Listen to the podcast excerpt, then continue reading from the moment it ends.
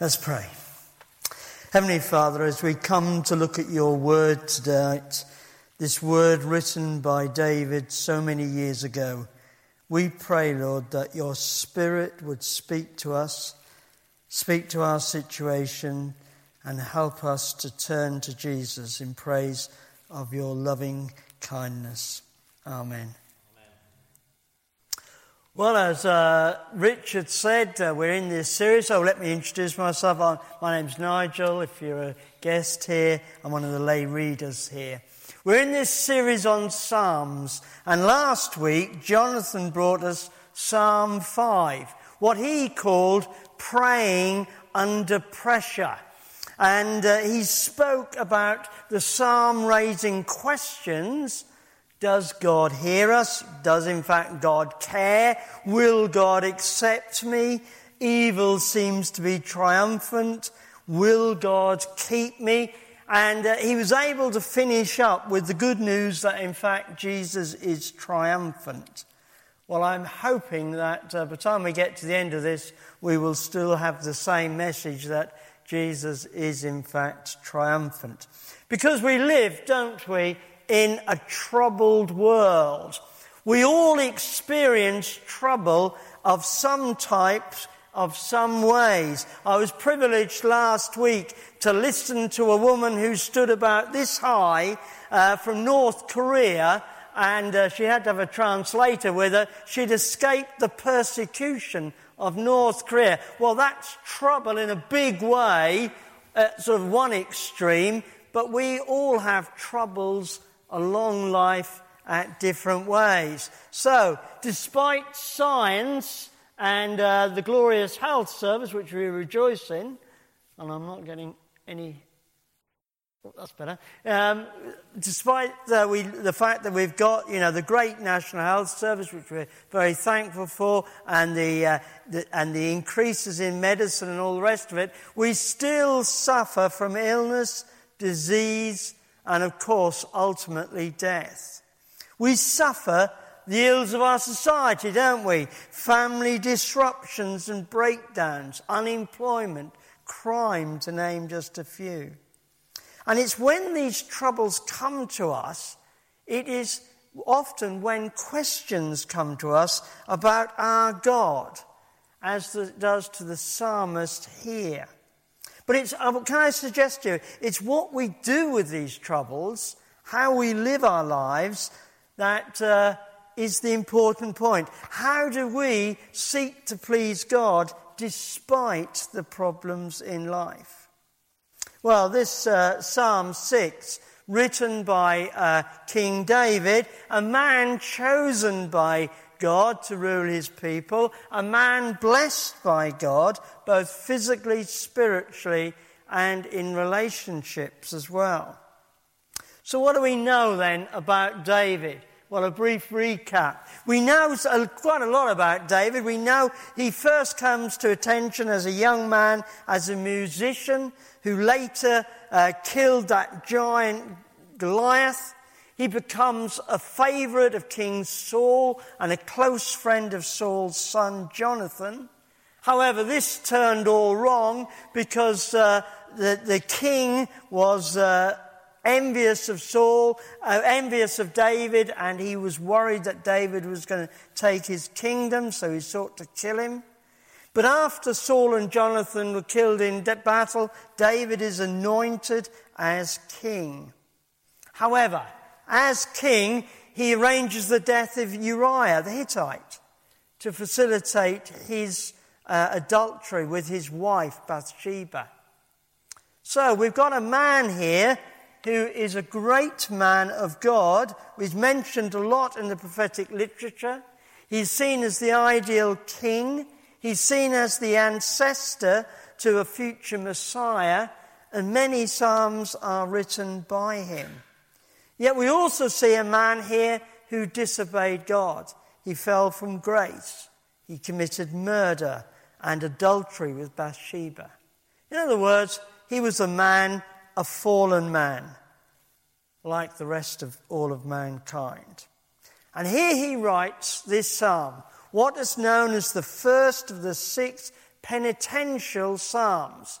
Certainly its language expresses sorrow, humiliation, hatred of sin, and what are the unfailing marks of the contrite spirit when it turns to God.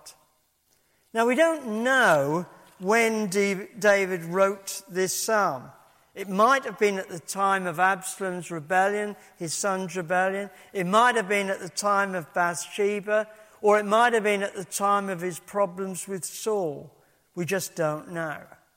And we may well find this short psalm difficult to read, difficult to understand, and most of all, difficult to apply to our daily lives. Well, I think we can look at it in two ways, or two sections. Firstly, the first 7 verses. They're David's pleas in his distress. He's in great distress, as we'll see in a minute. But then later, the last 2 verses, a different theme, because there he shows confidence and declares that God has heard his prayer and delivered him out of his troubles. Now, for us, of course, the important thing is, how do we respond to problems within our lives? When we get problems, do we doubt God's existence or God's ability to deal with him, or his judgment, or even his desire to help us through difficult times? So what does David do that will help us in this situation? Well, I think the first thing we see here, that in his trouble, David calls upon the Lord. He calls upon the Lord. Look at verse 1. David is in anguish. He is suffering greatly. The main problem is not with his enemies, but rather with God. But it's also God that is the answer to the problem. Whatever the outward circumstances that prompted this outpouring, he knows that he's liable to God's anger and God's wrath. Look at verse 1.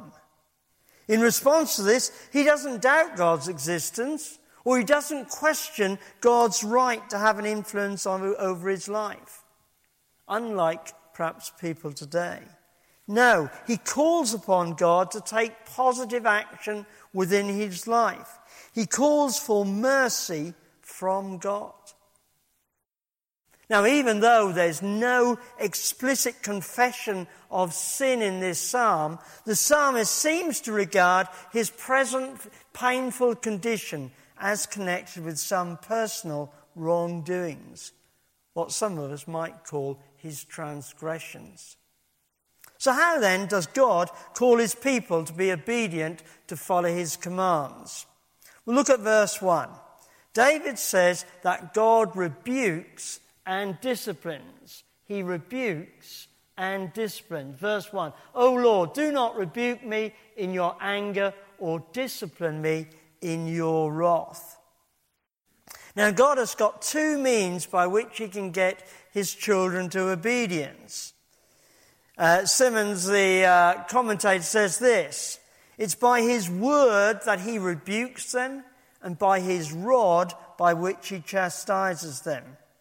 Now, his word, of course, here refers to the law of God given to Moses, what we would call the 10 Commandments. And the people of God were called to obey the commands and to offer sacrifices to pay the price for their disobeying them. Their sin required the spilling of blood of animals to take the price. Such was the seriousness of their actions. And the rod is seen in the way that God punishes his people throughout their history, usually at the hands of invading armies, a direct result of their rebellion against God's law and holiness. And so we read in verse 2 and 3, he says, he calls for mercy from God. Be merciful, my bones and soul. These words, bones and soul, simply represent the whole person rather than the 2 sides, that is, the physical and the spiritual of human nature. Heal me, he says, for my bones are in agony. Now, much of this language of these Psalms suggests physical illness, perhaps even to the point of death, verse 5. But the key problem might equally be psychological or spiritual or depression. How literal we take these words or metaphorically we take them, we cannot be sure. But one important point emerges here. That, of course, is the time element of his distress, as indicated in verse 3. He cries out, "How long, O Lord? How long? How long will the situation go on for?" And isn't this one of our great problems? Isn't this mentally and psychologically when we suffer the most? Despite the fact that the psalmist believes in the sovereignty of the Lord who controls time as well as the outcome. And we can identify with this, can't we? Because when we suffer more when we don't know how long the suffering is to go on for.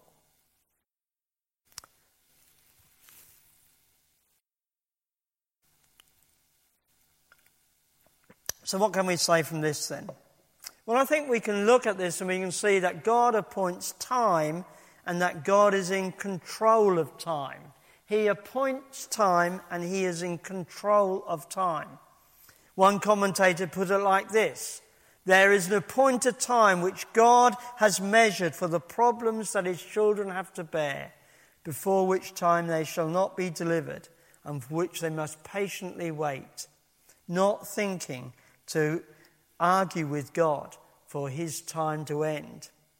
Now we see something, of course, of this in God's timing when we consider biblical history. Think about it. The Israelites remained in Egypt in slavery till the number 430 years were completed, a long time by any measure. Joseph was in prison for 3 and a bit years until the appointed time came for his delivery. The Jews remained 70 years in captivity in Babylon. They had to learn that God had his own timings, fulfilling his own promises. Now, in contrast to this, of course, we living in our age today, we tend to be impatient and are time impatient in our lives and our problems. And we so easily rebel against God, arguing with God about his timing. And of course, we see examples of this again in the Old Testament with Job and Jonah as 2 examples, as well as David here. But it's when we come to the New Testament, of course, that we have related promises made by God in the New Testament with related time given by Jesus. The disciples were told by Jesus, for instance, to go into the city after his death and resurrection and to wait for the coming of the Holy Spirit. They had to wait for the coming of the Holy Spirit, believing that his promise would be fulfilled. It led, of course, to power and authority as the Holy Spirit came upon them at Pentecost in teaching and healing ministries. We've also the promise made by Jesus to return a second time. And if you think about that promise that Jesus gave to his disciples, even the apostles expected that this would happen in their time. Yet we experience the delay to that even today. And we can become impatient with God to come again a second time. But we need to remember that Jesus is not coming a second time, because God is giving people time to repent and come back to the Father for salvation. So Jesus will return a second time. So we've got time-related promises here in this psalm. But David is in great distress, isn't he? He calls upon the Lord. Look at verses 3 to 7. How long? He calls for saving actions from God, verse 4. Look at the condition that David's in. Verse 6, he's worn out from groaning, weeping all night. His eyes grow weep with the tears that spill onto his bed. But what we see here, and I think this is an important principle for us, is that David is honest with God's commands. He's honest concerning his situation. He doesn't try to mask his condition before God. He recognizes that God knows his situation. And the same can be said for us tonight, today. We can and we should be honest with God, even when we're angry or despairing, because God knows us thoroughly and he wants the best for us. Now, anger, of course, can lead to rash acts, or it can turn inwards into depression. But because we can trust our all-powerful God, we don't have to be victims of circumstances or weighed down by the guilt of sin. We can be honest with God. Jesus promises that we can come to the Father because if we admit our sin and rebellion to him, he has taken the punishment for us by dying on the cross and defeating death and rising to a new life. Jesus also promised that as we believe in him, he will give us the Holy Spirit to enable us to live lives of peace and power and authority, even when times are difficult, which is something that North Korean lady was able to tell us about. Truly, this is a strong picture in front of us tonight, a picture of sorrow. David is in a bad way, and so may we be. But it raises the question, of course, why should God act? Well, David states in verse 4 that because he loved him. Verse 4, David knows that God loves him. David is secure in the knowledge that God loves him because of the covenant God has made with his people.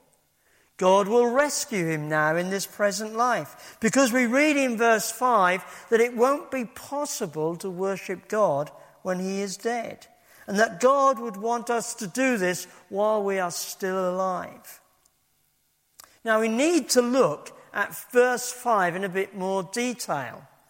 In the ESV version, it reads this, "For in death there is no remembrance of you.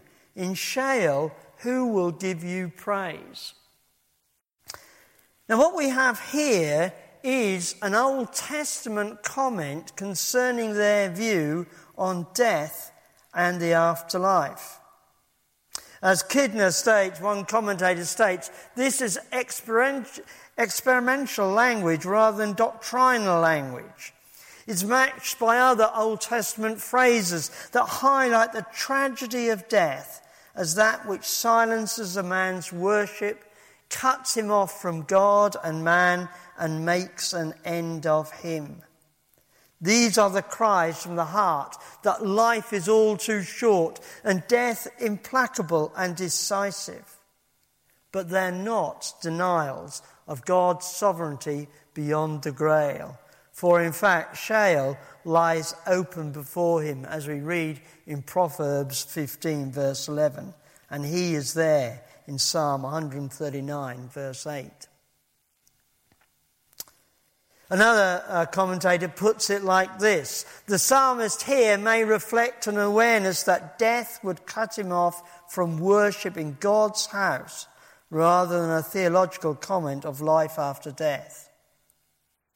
Were Yahweh not to intervene, he would lose a worshipper and a speaker would lose God.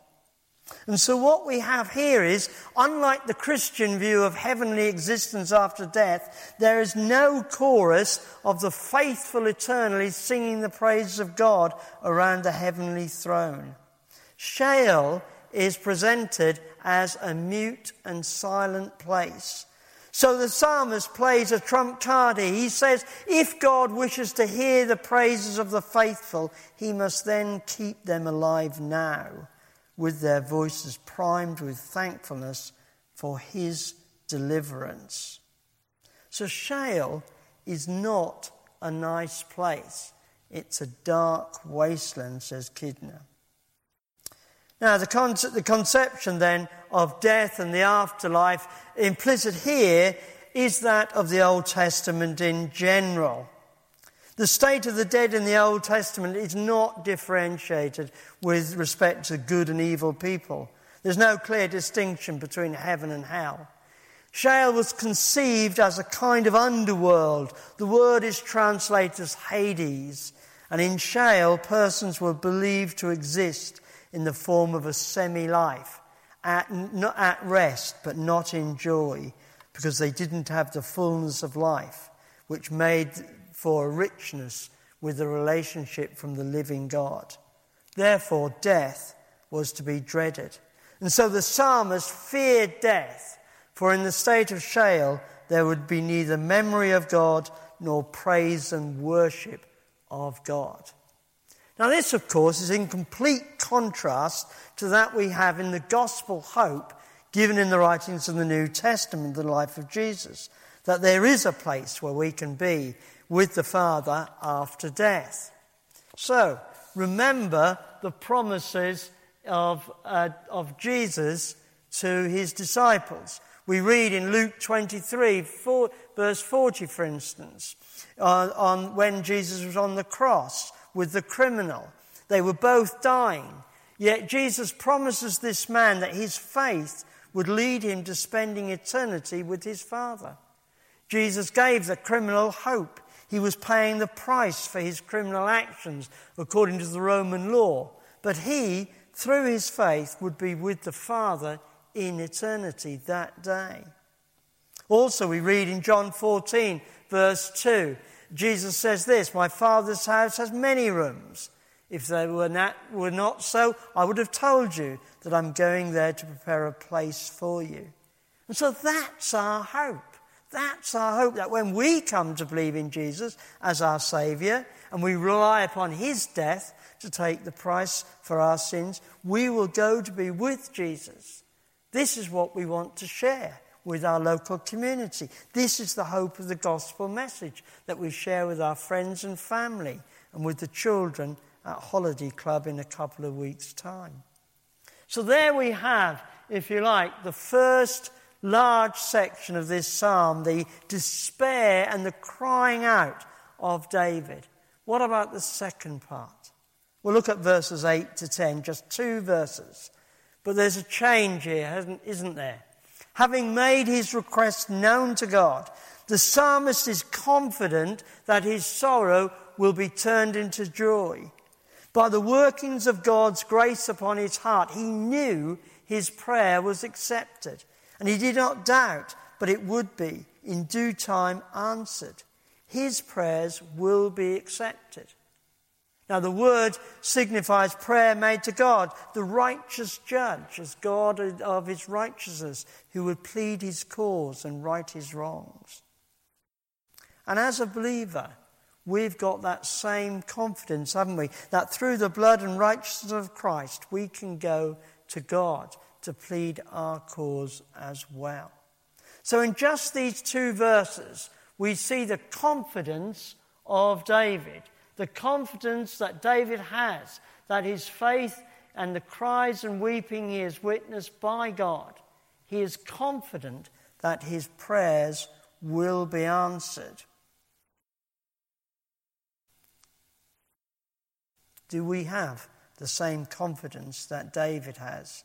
Yes, we will be troubled in life, and we can and should bring these troubles to God. He knows and cares and loves us. It's not an easy psalm, this, Psalm 6, but it is a practical psalm that shows us that even people blessed by God can have problems. David was blessed by God. But even when these happen and God doesn't appear to hear him, his faith comes through. God hears. We can have the confidence in the fact that God hears our cries, our prayers, and the promises of Jesus can be ours today and for the future. So though it appears to be somewhat dark psalm, go away with confidence tonight that Jesus offers us all hope. Our neighbours, our friends, our family, the children who play in the streets around here. God provided confidence for us through the death and resurrection of Jesus. Amen. Let's pray.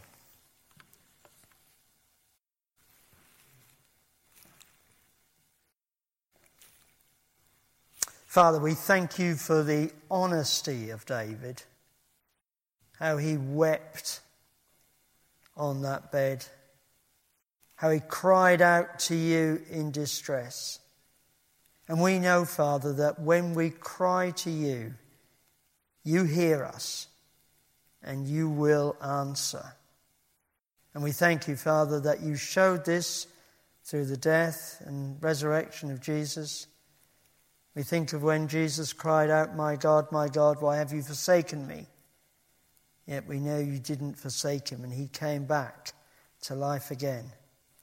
And so we pray, Father, that you would bless us all tonight. Amen.